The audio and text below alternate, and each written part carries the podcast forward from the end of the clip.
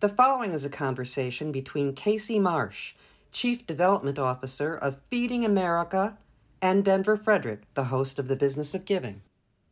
Feeding America is a nationwide network of more than 200 food banks that provide billions of meals to Americans through food pantries, soup kitchens, shelters, and other community-based agencies. These food banks have adapted to a new level of need during the pandemic, with many people seeking help for the very first time. And here to talk about the many challenges they have faced, including an urgent need for increased funding, is Casey Marsh, the Chief Development Officer of Feeding America. Welcome to The Business of Giving, Casey. Thank you. Thank you for having me. You know, before we get into the work that you've undertaken over the course of this past year, share with us some of the history of Feeding America. Sure. Well, you covered it pretty well that Feeding America is a network. We are a federated network nationwide.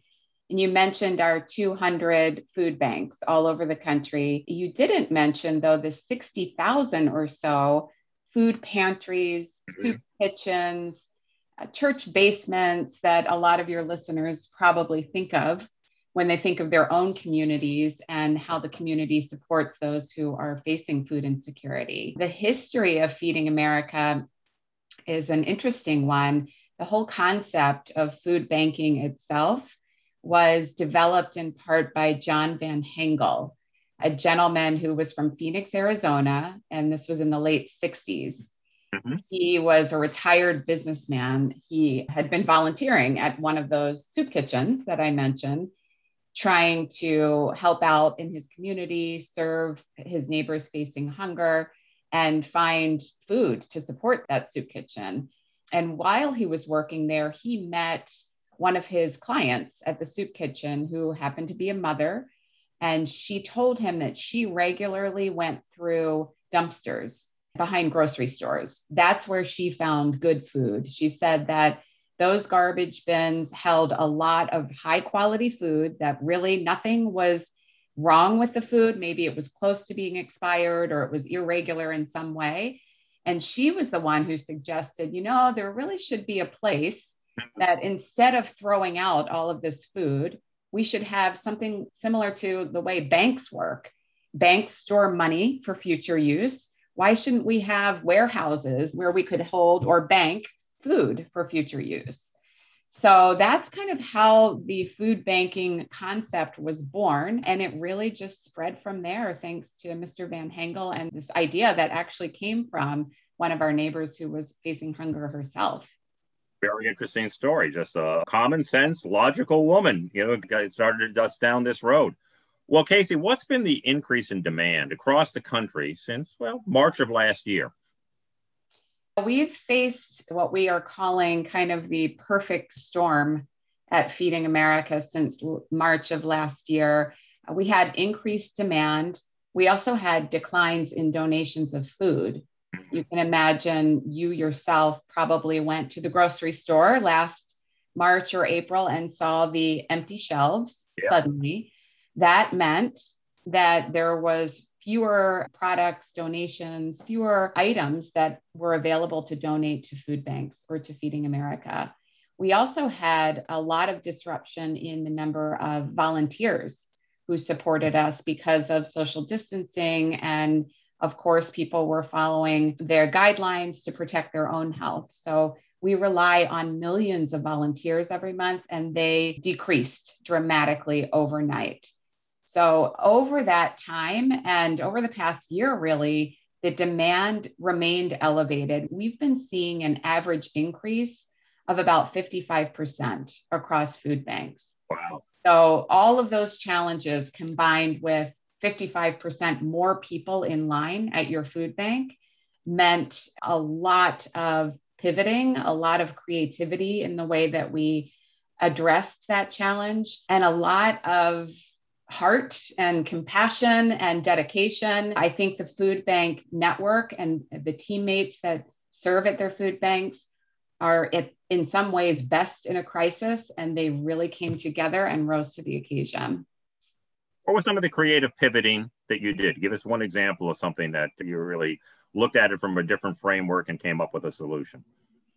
Yeah, you can imagine with social distancing, it was difficult to have the same operating model Yeah. So people who were used to going into their local soup kitchen or congregating with other people who were hoping to get some assistance and support suddenly had to be much more cautious. And we had to be very careful with our volunteers and our employees as well. So one of those ways that we were able to pivot was to quickly develop a lot more mobile distribution points where we had drive-through pickups rather than people getting out of their cars and going into a physical space.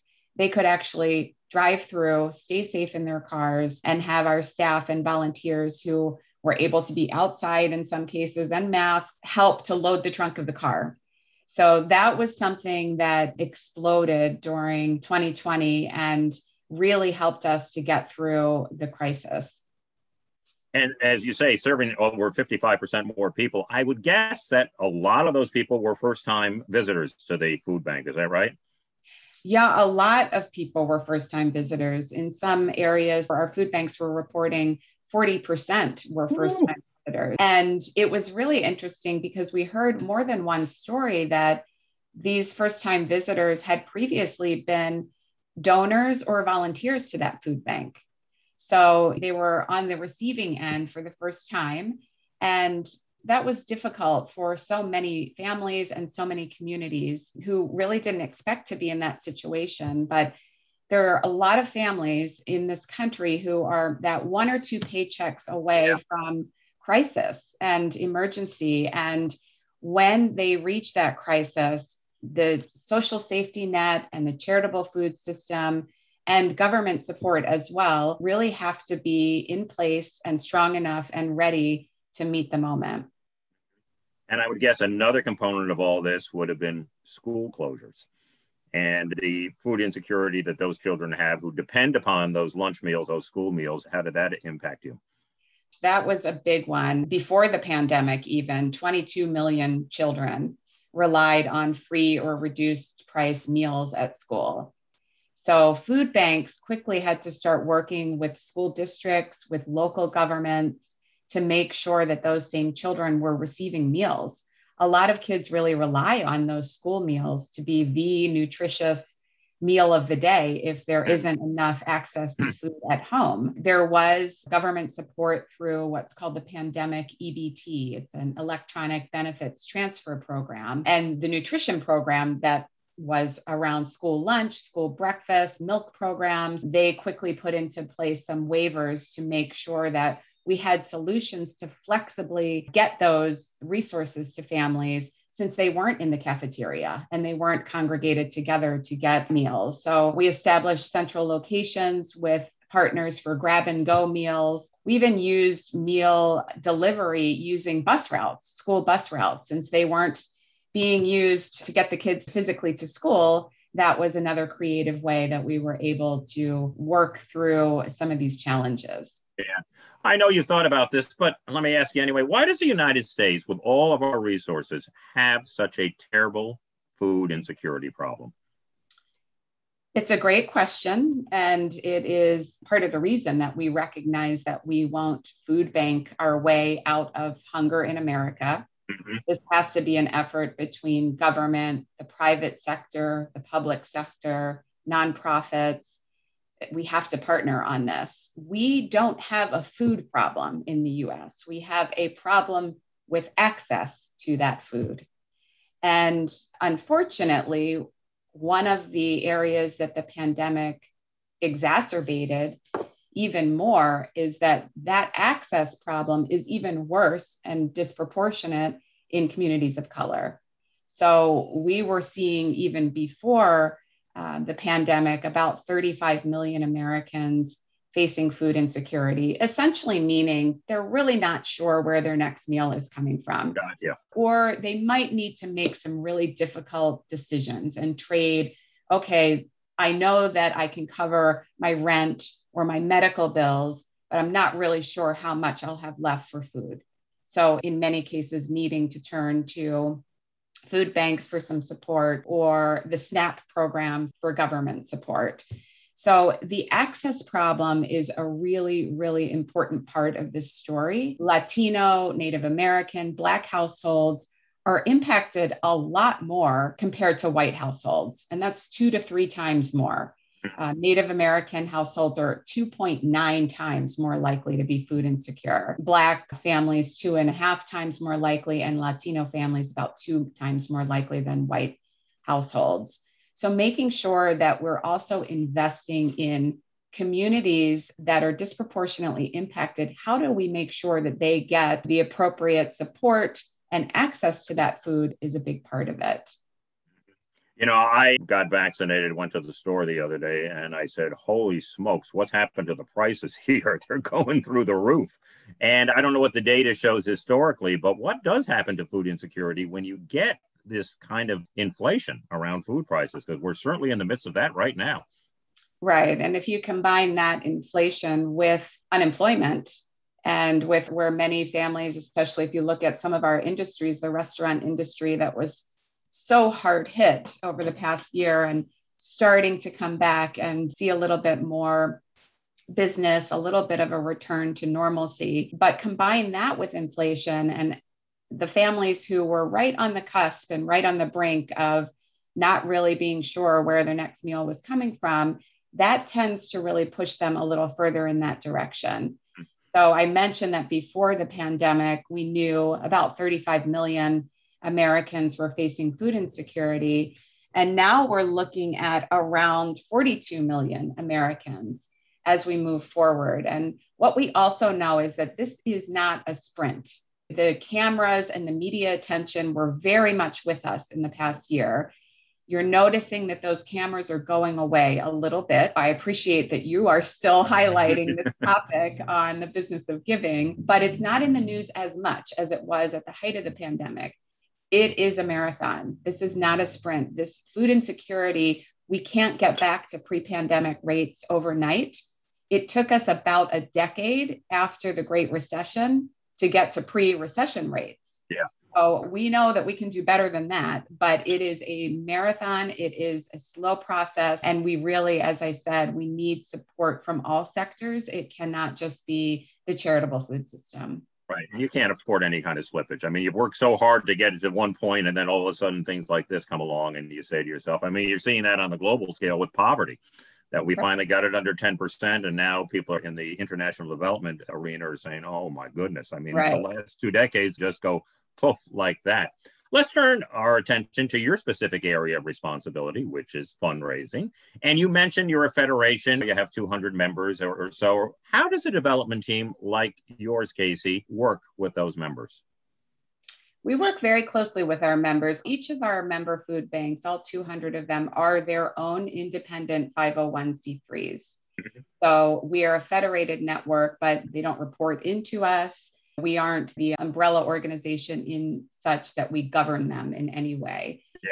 But we are very close partners with each and every one of our food banks. And the way that that plays out on a regular basis is in many, many ways. We have an incredible team, our strategic capacity support team, that really builds best practices and learnings with the food banks and host webinars and group discussions and make sure that we're sharing resources with one another. You'll often hear that donors are looking for ways that the nonprofit sector can be more efficient.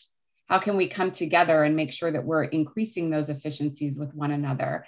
And that is something that the Feeding America Network has done extraordinarily well. When it comes to fundraising, we also partner in many, many ways. We make sure that if we are reaching out into local communities, we work with our local food bank to do so. And in this past year, I was amazed by how many times my team got phone calls from fundraising teams at food banks all over the country saying, you know, I have a great donor. He or she is now interested in doing more outside of our immediate region. And of course, I thought of calling you all and bringing in Feeding America. And in those cases, in a few of those cases, that resulted in multi-million-dollar gifts that benefited the local communities. But the donor also said, I want to do more. I want to do more broadly, either across the country or in one case, a donor wanted to do more in the communities in which he had built his business and he had manufacturing plants. So it's a true partnership when it comes to fundraising and everything else. But we try to earn the trust of our food bank membership every day. And that's exactly what that all suggests, that there's a trust between the national office and the locals. And there's a sense of movement generosity. It doesn't have to benefit us. If it can help the greater good, we want to do that. So let's take something like direct mail. Do you tend to look at that from the national office on a centralized basis, or do all 200 of them try to orchestrate their own direct mail campaigns?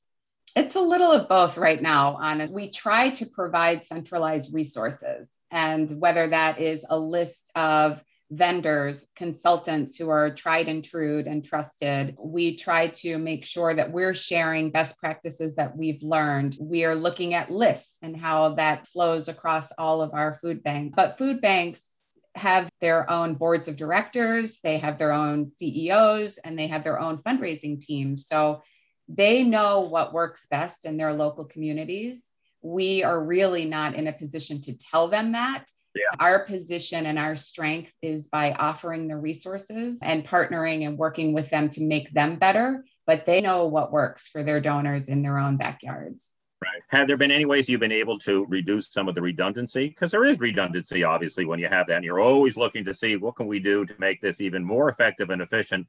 Have you been able to make some movement in that area? Yeah, we have definitely made some movement in that area with direct mail, but with other parts of fundraising as well. If you take a look overall at the past year, just to kind of paint the picture for you of what it was like to be a fundraiser at Feeding America, our overall fundraising suddenly increased by 250% between FY19 and FY20. And that included over 100% growth in our corporate fundraising, foundations, individual major gifts. And we don't have any donors who are not also based in a food bank area. That's right. So we constantly have to be looking at making sure that we are reducing redundancies. As that influx of new partners were coming to us, we had to make sure that we were communicating really well and really quickly with local food banks to keep them in the loop. Many of them have the same donors, or those donors were on their prospect list. So it behooves us to work together to develop that relationship. So I would say reducing those redundancies is a constant goal for us. A dynamic goal, because it changes every day and you just keep on working at it. What about some of your corporate partners? I'm sure you have local corporate partners, but you probably also have, as I know, some national ones. Tell us about a few of those and what they're doing with you.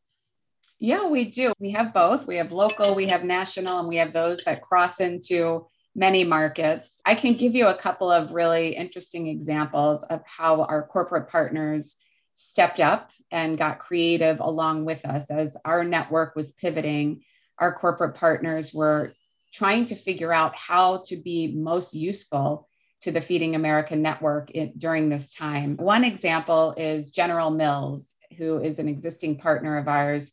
They were able to keep their production lines open to produce about $5 million worth of food for Feeding America food banks in order to support COVID-19 response. And in addition to providing funding for the COVID-19 response fund, they produced those whole grain cereals, granola bars, waffles for food banks. So it helped us with providing that additional nutritious food, because we're always striving for nutritious food, not just any food, for our neighbors at a time when the donations were declining, but it also helped them for preventing their production lines from going dormant. So it was very much a mutually beneficial partnership. Yeah. Those are always good. We also had partners like Subaru. You may have seen their campaign. As our need for food assistance skyrocketed, Subaru was one of the first to answer the call for support. They stepped up, they gave $5 million immediately. They returned to us only 9 months later to commit another $10 million after their CEO, Tom Dahl, saw news coverage at the holidays featuring those long lines of cars at food banks, which really touched him personally. And they did significant advertising campaigns featuring the Feeding America logo and our message about how we can come together to end hunger. And that kind of elevated brand and media attention is something that we couldn't necessarily pay for without the support of some of our partners. Oh, for sure. Casey, across your network, what new ways are you seeing to engage donors? And here I'm talking about, you got TikTok, you have cryptocurrency, you have virtual events. What have been some of the things that have caught your eye? Well, it's interesting because one thing that I've noticed, especially during the pandemic, and I think will go forward with us in engaging donors, is we have a lot more partners who are asking us and looking to us to be leaders in the space of equity, diversity, and inclusion. Mm-hmm. So they know that this pandemic and the food insecurity rates have disproportionately impacted certain communities, communities of color, BIPOC communities. And they're asking, how can we help? And what are we as a network doing to get to those root causes that impact the communities that have seen the worst of the pandemic? How do we strengthen those communities? That's something that we didn't necessarily see as much or at the same level even a year ago or a year and a half ago, that corporate partners, individuals, and foundations as well are really taking a look at equity and making sure that they are funding organizations in a flexible way that honors and recognizes that local communities and nonprofit experts in those communities have the ability to turn around some of those root causes if they are resourced properly and they have the right partnerships.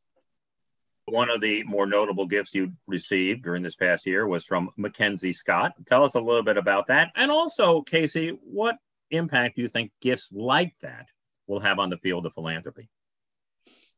That's a great example. And when I joined Feeding America, it was only a little over a year ago. So early in the pandemic, I had come from UNICEF as a fundraiser for many years. So speaking of the global development issues that you mentioned earlier, that was very much what we were focusing on. I was only a few months into this role and started the most extraordinary conversations with a team of consultants who were working closely with Ms. Scott. At the time, only a few people within our staff knew about the conversation. We all were under non-disclosure agreements to make sure that she wasn't revealing too much until she had made decisions on how to invest. But the way that she invested was remarkable. And I think you all saw the result was over $1 billion of her own funding at the end of 2020. And what she did was she really looked at underserved communities, or underinvested communities, historically Black colleges and universities, YMCAs, food banks in areas that are not necessarily highly resourced areas. She took this approach that really centered everything around equity.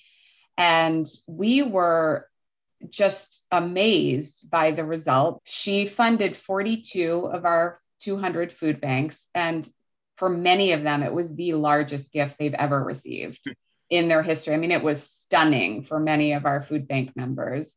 And she also generously and unexpectedly invested $20 million into Feeding America's national office. With her spirit and her intention of what she's trying to accomplish, we used that $20 million to seed the Feeding America Food Security Equity Impact Fund. And that fund will go on and will attract other partners. And we will work with communities in a new way to determine how is that fund going to be most effectively spent in local communities. So we're very much trying to honor the spirit of her gift. And I think that we found a creative way to do so. Sounds like you have too. And after carefully vetting you and the other organizations, one of the things that was so delightful about her gift is she then trusted those organizations.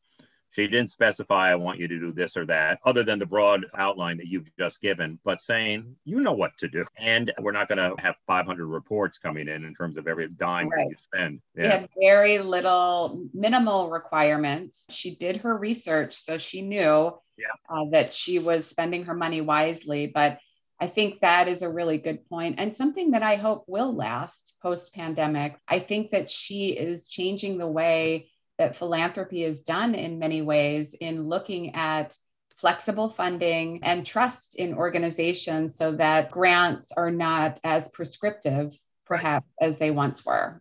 Yeah, because the problem is changing. You know, you can't do it the day you grant and think that is the problem. It's not a snapshot. It's a moving picture. And every single day, there's more information. Well, you mentioned before, in order to really successfully address this issue, we can't do it with charitable dollars alone. We can't do it with the private sector. It's going to take a combination, which includes government. So with that being said, what would you say is your top priority in the advocacy realm right now that you're looking for lawmakers to step up and address? Mm-hmm. Our top priority is strengthening the Supplemental Nutrition Assistance Program, also known as SNAP, and looking at extending the current 15% benefit boost for all recipients for the duration of the economic downturn to provide that food assistance to help promote economic stimulus. It's good for local economies, it's good for grocery stores, and it's great flexibility for neighbors who are facing hunger. So SNAP is for every meal that the charitable food system can provide in this country, which is a lot of meals. SNAP can provide 9. That's the kind of efficiency and scope and scale that it has. So we are advocates for SNAP, for increasing benefit enrollment for SNAP, for making sure that neighbors know that they have access to SNAP, or that they know how to gain access to SNAP, and making sure that we are talking about SNAP in a way that also reduces the stigma around SNAP. That is something that people are entitled to when they're facing hard times, and it's there to make sure that we're getting families through the hardest of those times. So I would say that is definitely one of our top priorities when it comes to advocacy. Finally, Casey, do you believe that people will see hunger in a new light, in light of all that has occurred over the course of the past year? And what might be the implications of that? I do think so. I think that people are recognizing now, or have recognized due to the extraordinary events of the past year, that hunger, food insecurity is not just something that's happening overseas, over there somewhere, not in our country, not in our backyard. That's something that happens in every community of the United States, literally every community. This isn't something that is only in certain urban areas or very rural areas. It's everywhere. And it's your neighbors. People are facing hard times for a lot of different reasons. And that's something that we know how to support. We know how to get better. We know how to end that. We've got plans in place to do that. We've got partnerships in place, and we can do it, but we do need support from individuals, from foundations, from corporations, and from government. But yes, I think that people are seeing hunger and food insecurity in a whole new light. For listeners who want to learn more about Feeding America, maybe their local food bank, or financially help support the work that you've been talking about, tell us about your website and what they can expect to find there. Sure. Well, our website is feedingamerica.org. So easy to remember, feedingamerica.org. There's a lot that you can find there. I've mentioned a few things. My area is funds, right? So I can mention that first. Funding, fundraising, financial donations are actually the most efficient way to help a food bank. If you are in a position to make any kind of a financial donation, please do. It is much appreciated no matter what level. I have thrown out some pretty big numbers in this discussion, but a $10 gift is not a drop in the bucket. That provides several meals for neighbors facing hunger. So I do want to emphasize that we've had very generous contributions, but we still have a gap. We're not there yet. It is still that marathon. Also, food. You can, if you have contacts in the food industry, reach out to your local food bank or to Feeding America to make a donation or to facilitate a donation. You can raise the issue of hunger and food insecurity yourself on your social media channels. You can advocate for stronger federal nutrition programs with your elected officials, and you can find resources on how to do that at feedingamerica.org. And then finally, on that website, well, you'll find many things, but one more thing I want to mention is that if you and your family are facing food insecurity yourselves, please visit the website. There is a food bank finder. You can just enter your zip code and find a list of resources that you can turn to today to make sure that that's one thing off of your list of stresses and worries that you can quickly get help with. Yeah. And all in all, there's a lot of different ways to make a difference. Well, thanks, Casey, for being here today. It was such a pleasure to have you on the show. It was great talking with you. Thanks again for highlighting the issue, Denver.